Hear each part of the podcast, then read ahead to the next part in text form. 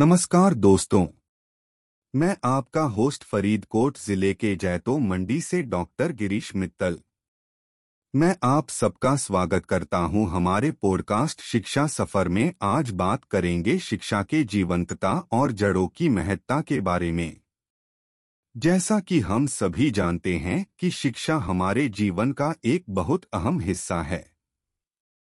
शिक्षा हमें अन्य लोगों के साथ सही ढंग से बात करना लिखना, पढ़ना, न्याय करने और समाज के मूल्यों को जीने में मदद करती है।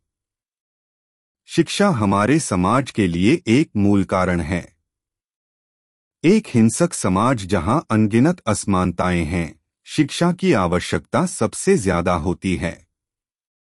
शिक्षा हमें समाज की समस्याओं को समझने में मदद करती है। जैसे कि प्लास्टिक के प्रभाव को समझने में नदियों और उन्हें स्वच्छ और स्वस्थ रखने के लिए जल संरचना के अहमियत को समझने में। शिक्षा की जड़ें हमारे समुदाय में सबसे गहरी जड़ होती हैं। एक सफल शिक्षक किसी भी समाज के प्रत्येक वर्ग की समस्याओं को समझ सकता है और उन्हें ठीक करने के लिए उन्हें समझाता है। शिक्षा से जुड़े लोग समाज के लिए सक्रिय होने के लिए तैयार होते हैं। शिक्षा हमें अपने और दुनिया के साथ बेहतरी करने